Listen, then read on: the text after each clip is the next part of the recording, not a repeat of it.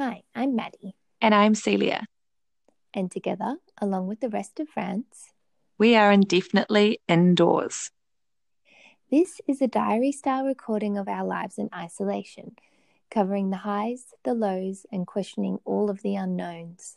This is two girls, one virus, and a government imposed lockdown.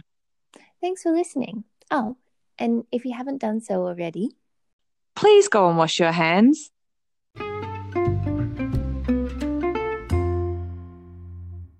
Before we get started, just a little bit about ourselves. I'm Celia, speaking from the confines of a two bedroom apartment in Paris. I'm spending my time indoors in a 65 metre squared space with my large husband, my small yet busy one year old, and my rambunctious but lovable French bulldog. and I'm Maddie, and I'm in Bordeaux in the beautiful south of France with my husband Scott and our toddler Aubrey. We're enduring lockdown in France. We're doing our best, but sometimes that's a little bit difficult with a very energetic two year old.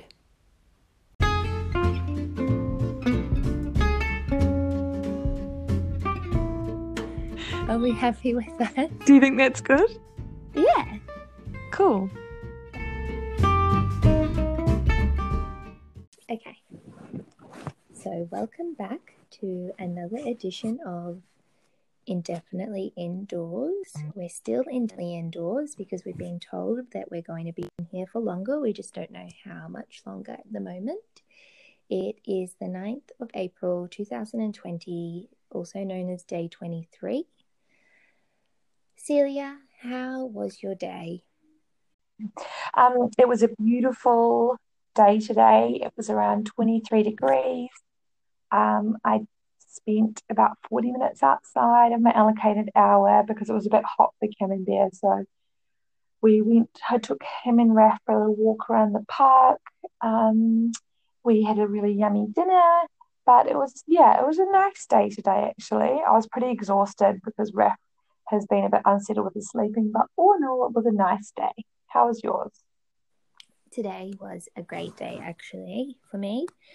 Um, I had quite a few wins. I'm just going to integrate those into my day in review. So it started out normal enough, and then we thought, let's have fish tacos for dinner, which is a bit of a treat. So we went to go to the, uh, I'm not going to say this right, but the Poissonnerie. Poissonnerie. Yes, we.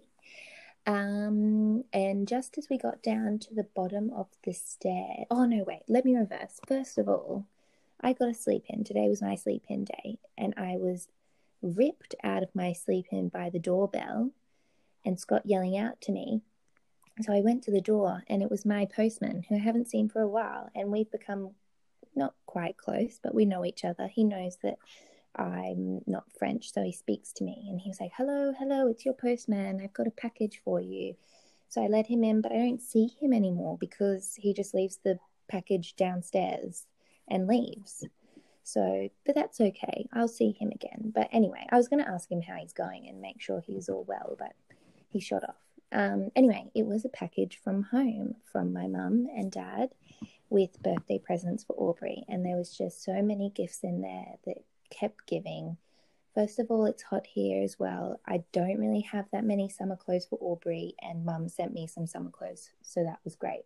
She also sent Aubrey two sticker books, which is like his most favorite thing in the world, plus a new book that we've read probably about 13 times today. Um, and she sent two tubes of Vegemite. So it was just like, wow, the morning already was like amazing. And so we went out to go get our fish for fish tacos. I got downstairs and I got a text from my friend who owns the coffee shop in my street. And she was like, I'm in painting in the store today. If you want to drop by, I'll make you a coffee. so that was our first real coffee. I furiously texted her back and I was like, I will see you in two minutes. But that was our first real coffee since lockdown ended, and it was amazing and that just set the tone for the day and I, the day couldn't be a bad day after that it was just awesome I forgot that there are people like yourself who have to get by without any sort of coffee. for how many, what is it, 23, 22 days now, you've had to go without good coffee. Yeah, I'm fine. just, we've got a um, Sage dual boiler, proper coffee machine with a grinder as well. And not only that, but I have my husband who makes amazing flat whites. So that is something that I've been taking for granted. But I know if I had to go without that, I would not be a good human or mother or wife. Yeah, well, that's where we've been at. I really want to record my Nespresso machine when I'm making my coffee because honestly, it sounds like it's on its last legs.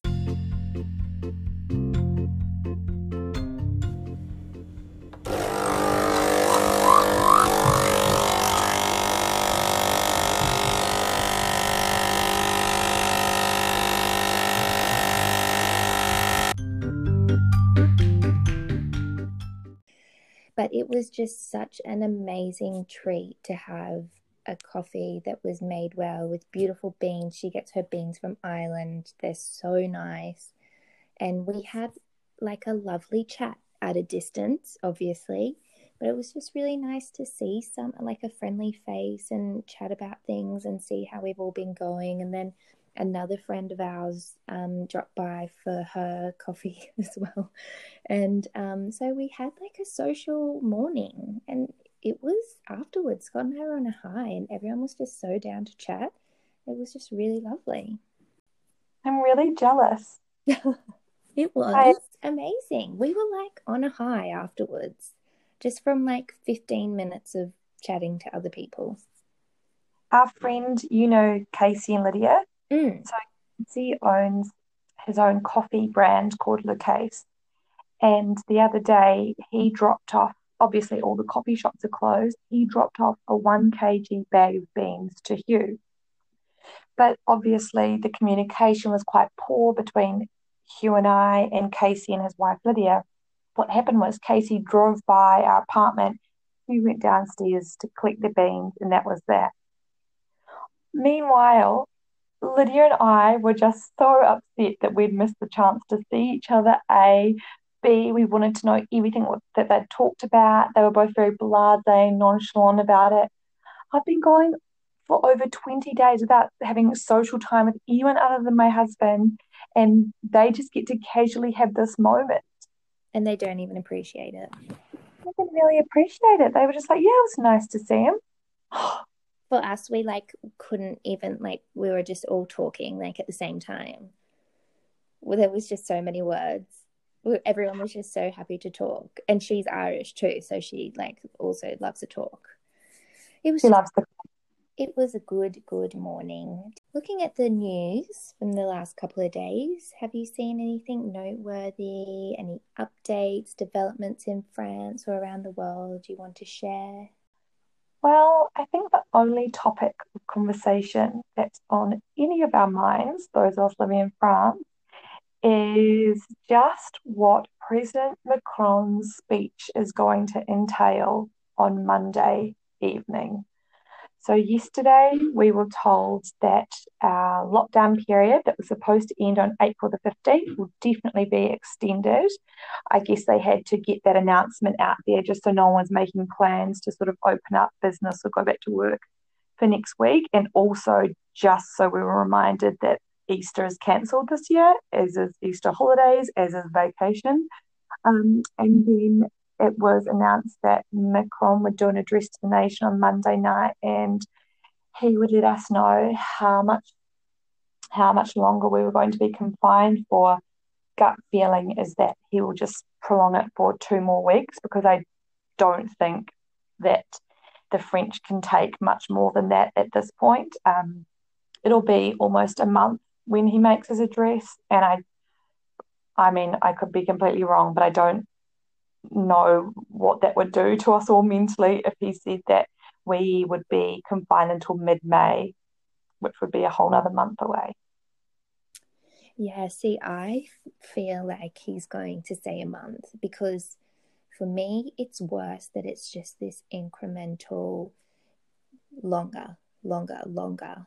At this point, I would like to know that they have some sort of a plan. And if that means another four weeks, then I just want to know now because I'm getting really sick, which I'm sure a lot of people are, of this whole like we get close to getting out and they're like, oh, no, no, don't get excited. It's going to be longer. I think it's also the whole feeling of getting your hopes up because different people process things differently. And I know myself, I am a bit of an optimist, even against the odds of numbers that roll in every night, that we will be allowed out at the mark of each two weeks. So um, I know what you mean. I think if I would prefer a realistic time frame, but I just don't know for the psyche if if you could take a whole another month up front. Um, so I live in Paris, obviously, and we were told, I think it was two or three days ago, that we were no longer permitted to exercise between 10 a.m. and 7 p.m uh, which just means that if you were jogging alone or doing anything like that, you would have to do that before or after. I've no idea. To me, that doesn't really make a whole lot of sense because the streets aren't busy, but um, I think they really want to re- reduce the amount of people sort of exercising and overexerting themselves at the moment. Um, so I don't know. I just feel like the walls are slowly closing in on me. Each sort of new update, and I guess I am living in Paris, which is one of the epicenters in France. Oh, but you just do start to feel pretty hopeless. Yeah, because like my thing is, I just don't see us getting out in two weeks, or maybe I don't. I just don't believe them anymore. So I just want them to tell us something that's realistic. Like we're going to say it's four weeks. If things improve rapidly during that time, then we'll look at letting you out earlier or letting some people out before that four week mark. Um, that would be nice. It's just, I don't, if he says two weeks again tomorrow, and if he says at least two weeks or, you know, around two weeks or however they've been saying it, then I'm just not going to believe him. And it's so hard being in this state of flux constantly. It would just be really nice to have something planned. Something I I don't know what the French government is doing at this point. It's there's so many mixed messages, I feel. And I think that's really hard too with social media, fake news but then also believing sometimes that maybe there is a kernel of truth in this information you're getting. Um, the government are offering businesses subsidies for the period of mid March to end of June, which I wonder why that date was given. Is that when they think business might go back to usual? And is that what they're anticipating? Businesses will be hit hard or won't be able to open. So then we be expecting that? Um, confinement will be till then. And then I was watching um, news on France 24, which is one of their main sites today, and they were talking about the fact that Macron is going to speak on Monday and that there have been some talk that we should expect some form of confinement mid June till 1st of July. I did see today that the number of patients in ICU is declining slowly in France, but oh, it's just, I just don't think that there, there's a handle on the huge demand in the hospitals, the lack of resources, and the rate of infection, too, the amount of cases. I don't think they have a handle on it at all. I think it's completely out of control. Okay, so thinking about that though, which is scary, and mid June, early July is terrifying to me. On the mm-hmm. flip side, I was reading about the fact that countries like Australia and New Zealand, who are really being heralded as countries who have really got a good, have managed the situation really well, brought in lockdown early, were able to close off their borders. Obviously, they're island nations what's going to happen to them if they have a really low case rate? Are they going to have to just be in this constant state of caution for the next year or however long it is? while coronavirus is still going around. Do you know what I mean? If there's less antibodies across the population, what's it going to mean for them trying to manage stopping their lockdown? Because it won't be within their own population, but it'll be that stress of travel. Yeah, and I think in Australia, I know the Prime Minister said that there'll be social distancing measures in place for six months. And I suppose if it's working well enough, and they're also coming to winter, which I, I don't know a lot about our tourism, but I would say that there's more tourists in Australia during spring and autumn and summer, probably. So maybe they could keep their borders closed for that time. I don't know. It's a tough one because if they can keep case numbers low there and just keep the economy slowly chugging, that's and keep the cases down, that's a win. And I really hope Boris Johnson recovers. I know. That is like you honestly couldn't write a better story, but it's almost like too tragic.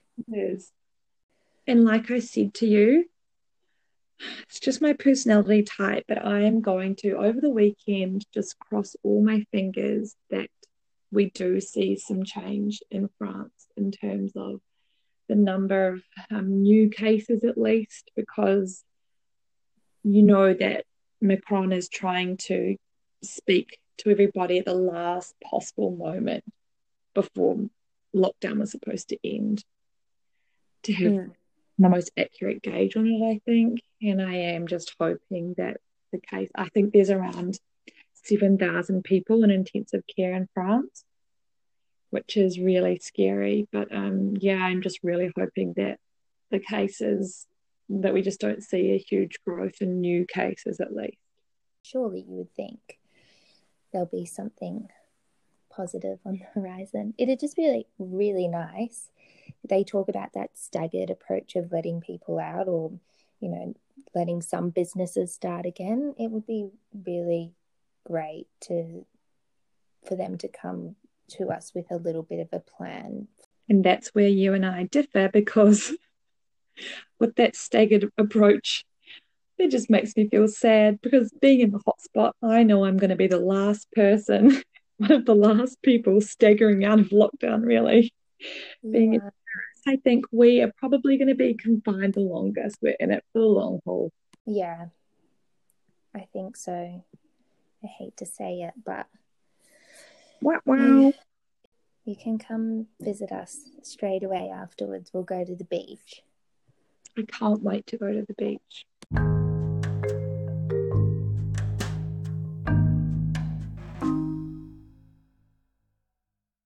Um, okay, well, moving on. So today we're going to do a bit of a different segment. Celia, would you like to explain? Um, so we're just going to quickly talk through because I find it really interesting to see or read about different people's days in lockdown. What do they call it? like ISO days, whatever? Um, so I thought maybe Maddie and I, I, I imagine you are kind of like us in the sense that you've got a bit of a structure because you are ruled by the day of your little toddler. So I thought I would just run through what our day looks like here in Paris. Our daily routine with a one year old in a two bedroom apartment in a kitchen that is so small that if you blinked, you'd miss it. Raf wakes up at 6 a.m. and he's in the room directly next door to us, and we even share a wall that has a door in it. So any sound that he makes, we can hear. We leave him for about 20 minutes and silently beg him to go back to sleep. then we play that game where we both lie there, but he always cracks first. He gets up and around 6.30, gives Raf his bottle, gives him his breakfast and plays with him in our lounge room, which is also connected to our bedroom. I get up pretending I haven't heard them. I get up around 7:38 as late as I can. I take our dog down to the grass near our apartment to go to the toilet, and I'm really stealth and on the lookout for police. We're very quick because I don't want this to fit into my one time out of the house. Then I come back and I put Raf down for his first nap around 8.30 or 9. And that's when it's our one of our two blocks of alone time of the day for Hugh and I. So Hugh goes straight on to the watt bike. He's coming back from a knee injury and he should be with a physio. So he's having to do his own modified um, workouts at home.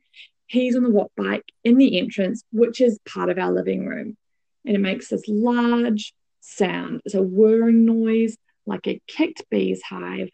So I get dressed, I have breakfast, and I have my coffee amongst the sound of angry bees. Raf wakes up at around 10. I get him dressed, I give him a snack, and I play with him for about an hour or so. Then I fill out my form to allow me to leave the house, and I take Raf and Camembert for a walk. This is Hugh's time to work on his MBA that he's doing online he works, sets up his own workstation in our bedroom because it's the only space that he can be away from our child. So then I walk as slowly as possible and use up as much of the allocated one hour as I can manage. And it's usually dictated by my dog Camembert, getting too tired. So I try and take it really slowly for him. Then we get back and we give Raf his lunch at around 12 o'clock. So that's 12 midday. And from that point on, we're inside for the remainder of the day and night. Hugh and I play and entertain him and then put him down for a second nap around two. Now it's our second chunk of alone time. Hugh and I do not speak to each other. We often both have headphones in, we're listening to podcasts. Um, I might be editing this podcast. I try to not consume too much news, but I often fall down a rabbit hole I message my girlfriends. I try and do a house party if I can. Raf gets up at about 3.30 and then it's just back on crazy time with him. If it's warm, it means it's a good day and we set up our IKEA plastic storage tub on the balcony with an assortment of towels laid out and we fill it up with water. So it's Raf's plunge pool. We make sure not to give him any sort of toy that he could throw off the balcony and cause damage to anyone on the street below. Not that there is anyone on the street below. And then we work out what to have for dinner. If we're running out of supplies, Hugh fills out his form to go to the supermarket. We play, we entertain, we cook him dinner. He eats around six, then it's bar time, bedtime. Hugh and I have dinner at 7.30, lie down on the couch, drink a few gins, watch television, and then we go to bed. And then we repeat that exact routine all over again the next day for 22 days straight. Sounds busy. So that's our day. Oh, gosh. It's definitely not easy with a child, is it? It's not. And you know what? It is just the whole side of trying to be a creative mum that's just constantly coming up with new things to do with them because you are limited by space. And I know small space doesn't matter, but it's just when you don't have the freedom to go outside when you want to, if it was just social dis- distancing, if I just couldn't be around people, but I could go outside as much as I wanted to, I would be coping so much better. But it's just that one precious hour a day. And then if during that one hour, Raf's crying or Camembert's annoying me, oh, it's a lot. Yes, this is why today it was so good when we got the package from my mum and there was two sticker books and a new book in it because you know how exciting new toys are. Coupled with his birthday on Saturday, so he's got lots of things that are keeping him busy at least. It's crazy how just one new toy or item or even household object that they decide they like on that day can just change your whole day. I know. It's kind of good in a way. It's a positive definitely. Um, we discovered that Raf loves plastic tongs. Oh, good one. Mm-hmm. He just loves them and he marches around proudly with his tongs. and they would be fun for trying to pick things up with. Mm-hmm. Hmm, maybe I'll give the tongs a try tomorrow. And you've got no dog that Aubrey could try to pick up, so that's a good thing for you. All right, so a normal day in our house, Scott and I have been alternating sleep ins, but on the days that we do get up together, which was only Aubrey's birthday, to be honest, Um, we get up at 7 a.m. each day, albeit he lives in the room across the hall from us. And sometimes you can hear him, but sometimes we just sleep through it. But every day he's up at 7 a.m. and he's just sitting in his cot waiting for us to go in. And it's a nice way to wake up because he's always chirpy and ready to take on the day, whereas I'm usually grumpy and can't see properly for like half an hour. But we get up and we go into the living room and we put on the news. We watch the British news, Good Morning Britain. We should be watching BBC, but we don't. We're not, we're trash TV people. So we watch Piers Morgan ranting all morning, catch up on the news of the world. While we actually usually read quite a few books in the morning. Orbs, just loves reading books, so he'll just bring us books over and over after he said hello to all of his soft toys. Um, and then we do breakfast at eight. And for the first half of the morning, at the moment, we've been going out into this little grassed area that we found, but unfortunately, all the dog walkers have found out about it too. So the other day when we went there, there was quite a bit of dog poo, and Aubrey even touched some with his hand. So I'm kind of like, don't want to go back there. But we usually go out for a walk in the morning and do some chores, like take our glass to the glass bin or go to the grocery store, whatever we have to do.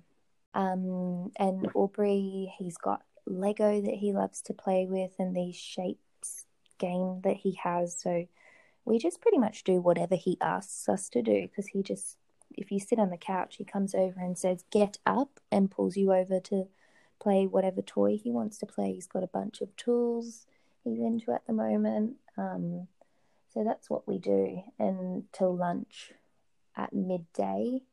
That usually takes a while to get Orbs to eat. Um, and he goes to bed at one, usually between one and one thirty for about two hours usually, which is amazing. And in that time, Scott and I have been doing gym on a Monday, Tuesday, and Thursday, Friday, which has been really good. And we've got the Watt bike and we've got some equipment from the club, and it just makes you kind of feel that you've been a little bit productive but the rest of that time we spend sort of eating our own lunch if we haven't, or cleaning around the like those boring things that you have to do. Sometimes we get to watch a bit of TV, which is nice. Uh, but then Orbs is back up, and we've just been going upstairs to our little deck, and we take toys up. He chooses different toys each day. We go up and we get some sun and listen to music. He has his afternoon snack up there and we just hang out in the sunshine, which is a treat when you live in an apartment. Because I've got some friends who can't get, they don't have an outdoor sort of balcony or anything like that. So we feel really lucky that we can at least get some vitamin D. And I think it's really improving our mood each day. And uh, then we come downstairs about 5 p.m. because that's when we cook dinner. We all we try to eat dinner with Aubrey because that's what you're supposed to do apparently. Um, so we eat dinner at 6 p.m. each night, and yes, we're always hungry by about 8:30, but we just have snacks then. Um, but we cook together. Orbs usually sits up on our bench and watches us cook. He's a bit of a pain, but it's still nice to have him there. And we eat and we do bath and we do stories, more books sing songs and then he goes to sleep usually around 7:30 and then that's mine and Scott's time really. We love it. We watch TV or a movie or we've been playing gin as well. And it's just we just live for that 7:30 p.m. when it's time to really relax. We love Orby, obviously, but it is so nice at the end of the day to just have that time to ourselves where we know he's not getting back up anytime soon. You know, if we want to, we could stay up really late, but we never do. We usually go to bed by like 10 30, 11. Um, but yeah, that's gosh, that's what we do every day at the moment. And I think the structure really helps because we are very busy and it sounds so monotonous and it is. And some mornings you wake up and you just think, oh, again, filling the hours again. But somehow you get through and yeah, we're just keeping as many little rituals as we can to try and, and help with that. That probably sounds really boring. Everyone at home is like, oh my God, I really feel for her. Can I just say, I went through mine as in like, this is the time we do this. I would just like to add that I have lovely times and I read stories and I look at games and we do stuff together too. Because Maddie, you added in a lot of beautiful words and feeling and thought to yours. And I feel like mine sounded very harsh. So it was more of a bullet point, but I'd like to say that I have a nice time with my husband and baby too, in case it didn't come across like that. No, you did. And I know you you're the best mum. You do so many things with Raph. And like when we were up in Paris recently, we would sit on the couch and Aubrey just picked up on the fact that Celia was definitely the one that was going to play with him and he just kept coming over and dragging Celia off the couch to come and play games with him because he knew you were the fun one. You made fun of me today because I said I was like I can't sit on the couch. It, it Raph will just be so furious at me because I always sit on our rug and play with him. And he was like, Yeah, well, that's because you're his friend. oh, you're very good like that. I make Aubrey bring the books to me, but Raph's not old. Soon he'll be old enough that you can make him bring the books to you. Oh, he does bring the books to us, don't you worry.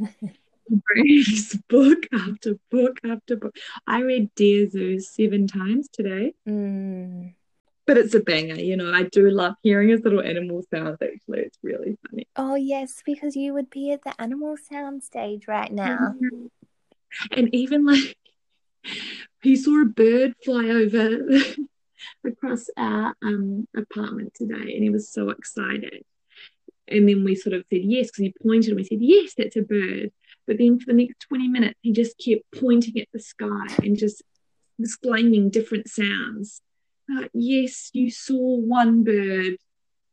There are no longer birds. Let it go, please.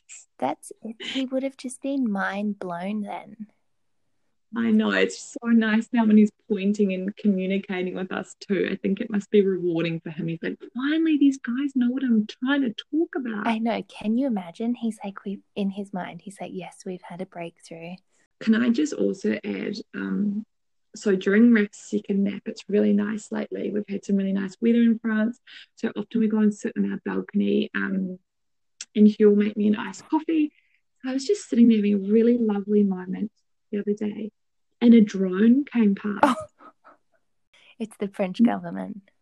Yeah, so Hugh owns a drone, and so does my dad. So I don't find drones scary in terms of privacy. Well, at least I thought I didn't until I just looked up to see this drone zoom over, and he it was just sort of loitering outside. It's a small street I'm on, loitering outside our apartment. Um, and obviously, the whole of Paris is a no fly zone for drones and I was freaking out. Hugh was having a nap, so I couldn't wake him up, but I was just terrified. I don't know. It probably was. That's what they've been using as surveillance, the police. But no, I bet you someone's just really bored. They're like, I'm going to see what people are doing. It. Well, Hugh said, should I put mine up? And I've been like, oh, maybe, but I can just imagine it exploding or us getting in serious trouble. But my main issue was that I was in a state of undress. Oh. I don't know if someone's got some sort of footage now or not.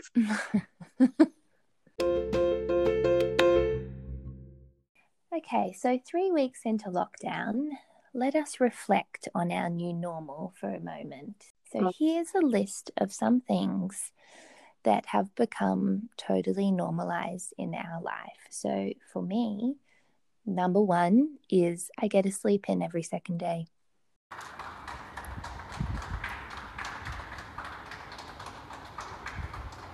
In Paris, there's no car noise, there's no honking, tooting, and physical altercations when I'm walking down the road that is so quintessentially Paris. Every day when I wake up, I have an abundance of energy.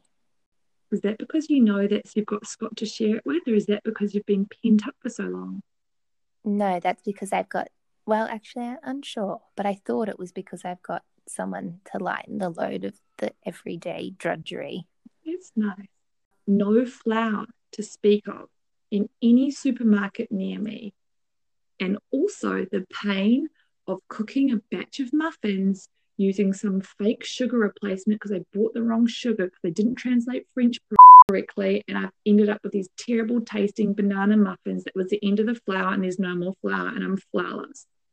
Said, vanilla essence on my laptop. So half of my keyboard keys do not light up anymore while I was making the terrible banana muffins using the stupid sugar and using up the end of my flour. Yeah, I don't know what the deal with the flour is on a side note because we can never get it. We got some the other day. I like I saw it and I was like, oh my god, flour. I'm so jealous. we are only going outside once a day, if that. Having no end date in sight and no date night in sight.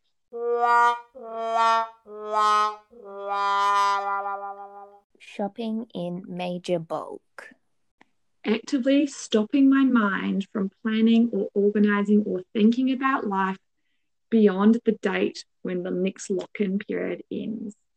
To which I would say, I have a totally free and blank calendar for the foreseeable future. Very mysterious.